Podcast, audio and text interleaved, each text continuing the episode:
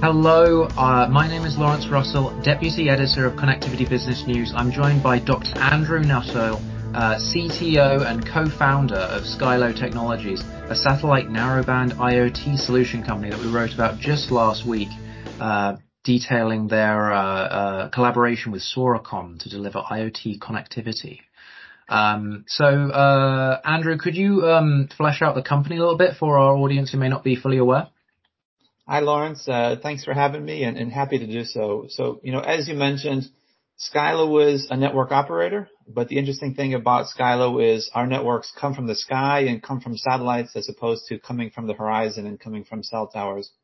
And so our, thesis statement here is how can we offer a network that looks the exact same as the existing terrestrial networks, but allows you to have connectivity wherever you may go or wherever you have access to the sky in essence, working with our customers to create a completely ubiquitous or elevated form of connectivity, which includes both satellite as well as terrestrial connectivity.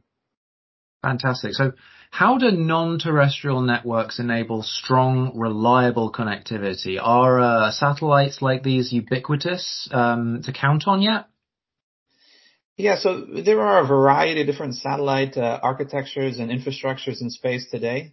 Uh, the globe is certainly covered with satellites all around the world, whether it's low Earth orbit satellites, like the type of satellites you see with Globalstar when they support the Apple uh, emergency services products or companies like SpaceX or Iridium.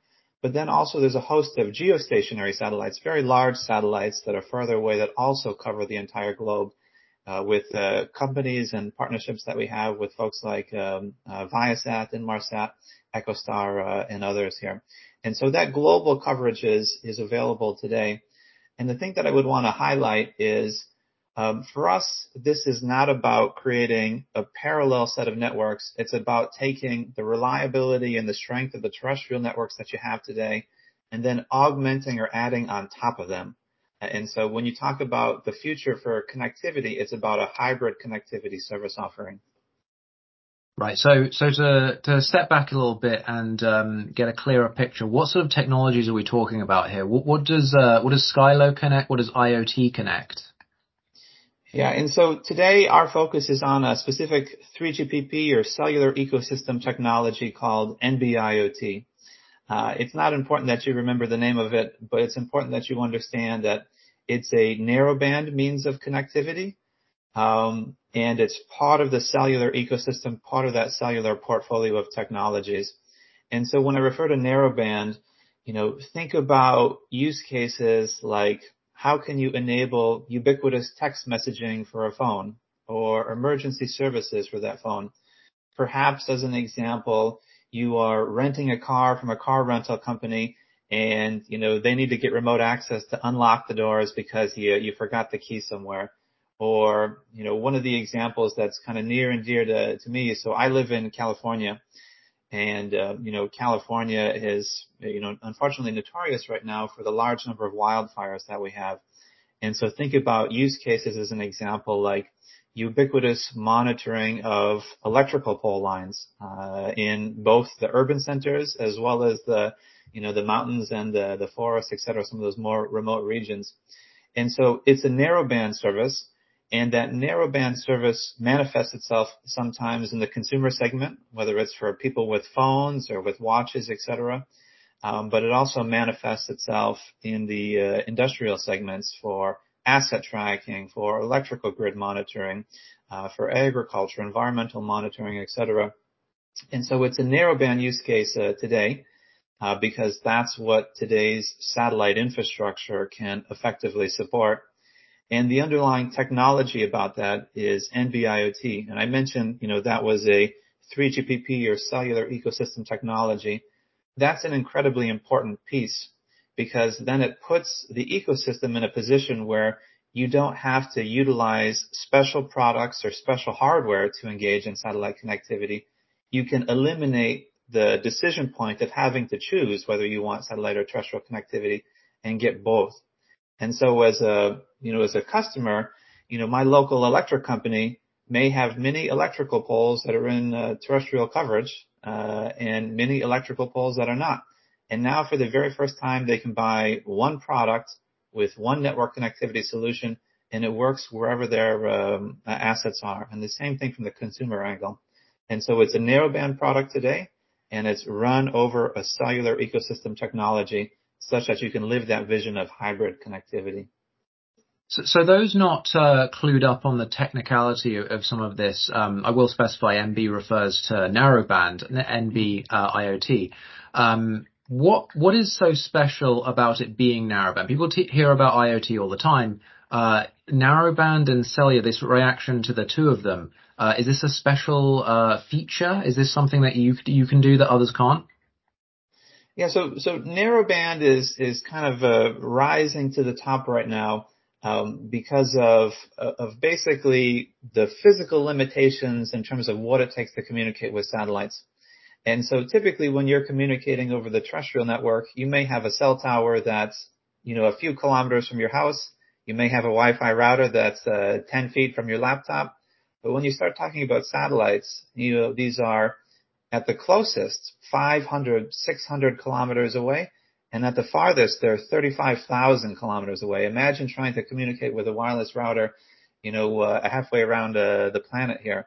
It's a very uh, difficult task, and it's a difficult task to do so in a manner which is robust and causes you to have a good experience.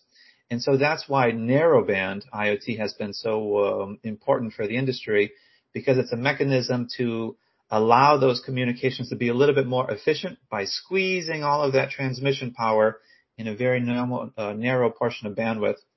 And from Skylo's perspective, we picked that technology for that reason as well as the ecosystem alignment piece. But then we also as an organization spend a lot of time investing in technology development such that we can enable different features, unique features, or other capabilities that makes it easier to service some of these use cases, like I mentioned, for emergency uh, emergency services for consumer assets as an example. And so I think you're going to see a lot of proliferation of narrowband IoT as the de facto satellite or non-terrestrial network communication standard. Uh, for it, fantastic. Um, uh, as I mentioned before, uh, we covered uh, your uh, collaboration with Soracom uh, last week. I'd love to follow up with you on that. So, um, this was um, the the chief technology officer of Soracom, Kenta Yasukawa, mentioned that this is a step forward to a, a cloud native future where you can connect mm-hmm. from anywhere without mm-hmm. compromising availability. Um, so, so more more generally, what is this uh, co- uh, collaboration going to unlock for you? What uh, what is this a step towards? Excellent. No, they're a great uh, great team at Soracom, and I think it's a pretty exciting opportunity. And so, you know, if you think about cellular connectivity, that whole ecosystem, it's a big e- ecosystem play where you've got folks like chipset manufacturers, module manufacturers, hardware manufacturers, test equipment houses, network operators, MNOs, MVNOs, etc. And you got to get that whole industry wound up uh, in this new capability, which is the non-terrestrial network capability. And so the exciting piece about this is, you know, Skylo is a is a type of company that sells our services not to end subscribers, but to existing MNOs and MVNOs, uh, because our fundamental thesis is satellite connectivity is successful when you can eliminate changes in users' behaviors. And so users like yourself, like myself, like other companies, they buy connectivity from existing MNOs and MVNOs today. That's who you pay for your connectivity from. You get that wonderful terrestrial service. And it's not our intent to replace that. It's our intent to augment that. And so we partner with companies like Soracom to offer Soracom satellite connectivity and so what that does is that puts Soracom in the position to go to all of their customers, whether they're asset tracking companies, whether they're individuals, and offer them a hybrid service, a single SIM card, a single bill plan, um, but it's a service now that seamlessly roams between satellite and terrestrial connectivity. And so the same way as an example that the SIM in your phone when you are perhaps in uh, downtown uh, New York City. Uh, it may connect to a Verizon or an AT&T network. And then as you, uh, you know, travel over to Europe, you may roam onto a Vodafone network. Um, and then in this particular case, as you leave those terrestrial connectivity areas, you would roam onto the Skylo network. And so Soracom is a great example of an organization that's bringing that truly seamless hybrid connectivity to market uh, for the first time. And so customers of Soracom then can buy a SIM and have confidence that wherever they go, whether it's downtown San Francisco, whether it's to the Rocky Mountains or the outback in Australia or whatever, uh, they can be confident that they'll have connectivity. And at the end of the day, it's a single SIM, it's a single build plan, it's a single piece of hardware, and it just works between the both. Fantastic. I will specify that an MNO is a mobile network operator. I believe you said MVNO, uh, mobile uh, virtual network operator. That's correct? Yep, that is correct. Fantastic. So what's the potential for a widely digitized world full of environmental sensors and wearables, all of this thing? When, when this fully hits the consumer market, what kind of world are we going to be living in? Well, I mean, I, I think there's there's the two segments I want to highlight and identify here. I think you know first from the consumer side, um, you know, I think we continue to increase our reliance uh, and interest and demand for mobile data uh, specifically. And I think Apple has done a wonderful job in terms of introducing satellite connectivity to a much broader market. Um, but in this case, specifically in the emergency services case, and I think you've seen a lot of news stories, or we've seen a lot of news stories already about how that's paying dividends uh, for folks who have access to this type of connectivity. But I think the future in the consumer segment is um, when you start unlocking more accessible services like text messaging and location services outside of the context of an emergency, I think you increase, you know, the value proposition a significant bit.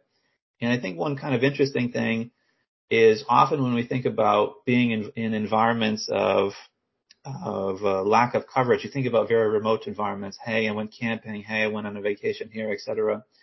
But once you start looking a little bit more closely, there are often many micro uh, moments in your life where you don't have connectivity, and it's not a life or death situation for you to have it or not. But it's a simple act of convenience about being able to communicate in whatever particular environment that you're in. You know, my wife and I have a, a, a local uh, winery that she likes to go to. It's five miles outside Silicon Valley, but at that particular winery, there's no cellular coverage. And so certainly we could go two miles down the road this way, two miles down the road that way. But in that particular micro transaction, uh, there is none. And to have the convenience to be able to, uh, you know, send a text message that says, Hey, we're going to be late for lunch or, or whatever that may be. I think there are many moments in people's lives where some of those both micro as well as macro uh, environments, uh, you know, can appreciate a, a, you know, a heartier sense of uh, communication capabilities. You know, on the industrial side, I mentioned that, um, uh, you know, that electrical grid monitoring scenario. And I think honestly, that is a very big set of applications where ubiquitous connectivity makes a very meaningful difference. Uh, because again, you know, for the viewers who are aware, you know, I'm, based in California and California every year is fraught with huge amounts of wildfires and it's a major situation. And a lot of it, well, not all of it, but a lot of it comes from you know, interactions between the environment and uh, the electrical grid. And, you know, my local electrical grid company, uh, Pacific Gas and Electric is put in a tough position where they've got hundreds of thousands of miles of lines and they need to be able to put a solution in place to monitor those. And, you know, it's hard to say a priori if this particular electrical grid is inside or outside of satellite coverage and when you start thinking about managing different SKUs of hardware, managing different SKUs of network providers, and looking at the fact that a simple satellite connected device today is probably a thousand dollar device, it becomes a very hard task to manage.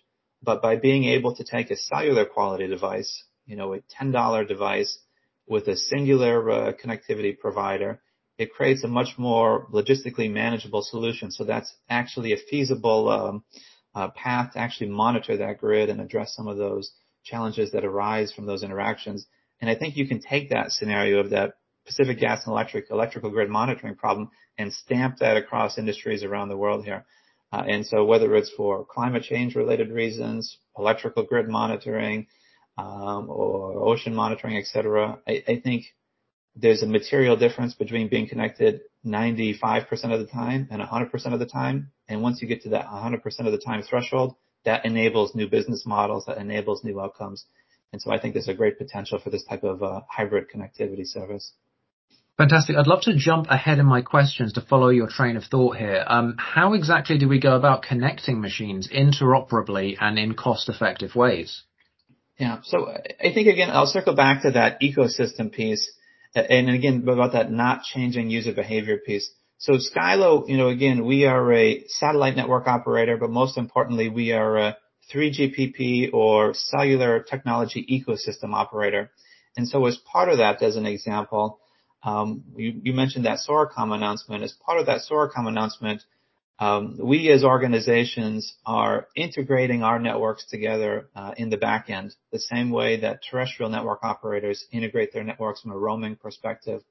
And so it's about creating these satellite networks and making them completely interconnected from a roaming perspective and interoperable uh, with these terrestrial networks. Because again, the vision is that uh, consumers and enterprises continue to buy their connectivity from terrestrial operators, continue to um, you know receive a single SIM card from those terrestrial operators, and then those terrestrial operators take their current service offerings combine them uh, with uh, the satellite service offerings, and then just offer a single seamless plan forward to their end customers. And so in that respect then, you may have a delivery company who buys asset trackers, and those asset trackers are using the latest chipsets from MediaTek, from Qualcomm, whatever their chipset provider is that enables connectivity. And inside those uh, devices, they have that SIM card as an example from uh, Soracom. And then naturally, um, without you know intervention, they will connect over the terrestrial network when they can. And then when they go to that winery my wife and I go to for a delivery, or when they go to uh, you know the the mountains as they pass over this region, then that device automatically uh, goes over there. And so you know the the complete ecosystem is enabled by enabling the major chipset manufacturers, and just about every major chipset manufacturer, um, you know, is working on this. As an example, we mentioned uh, recently, you know, our partnership with Qualcomm, our partnerships with MediaTek. So it's about enabling all of these chipsets, and then it's about enabling these MNOs, and mobile network operators, and uh, MVNOs, mobile virtual network operators, and interconnecting with them such that they're in a position to sell this seamless connectivity, uh, hybrid connectivity products. Fantastic. So you've uh, you've jumped around a series of um, business cases here, all all uh, very interesting. But where do you see the fastest or strongest growth in this technology, and which regions do you think are going to be especially heavy adopters? Yeah, so I think we're seeing a very strong injection of energy from the consumer segment right now. I think Apple has thrown down the gauntlet uh, in terms of of setting user expectations for the types of connectivities that exist on consumer handsets. And that's created, um, you know, a, response requirement in the broader consumer ecosystem where, hey, if an Apple device has this capability, I have to have this capability. And so that's creating a huge amount of uh, energy injection uh, right now. However, I think, you know, as the industry continues to mature, as the industry continues to grow, I do think the industrial uh, segments are probably going to be the larger segments overall by uh, volume.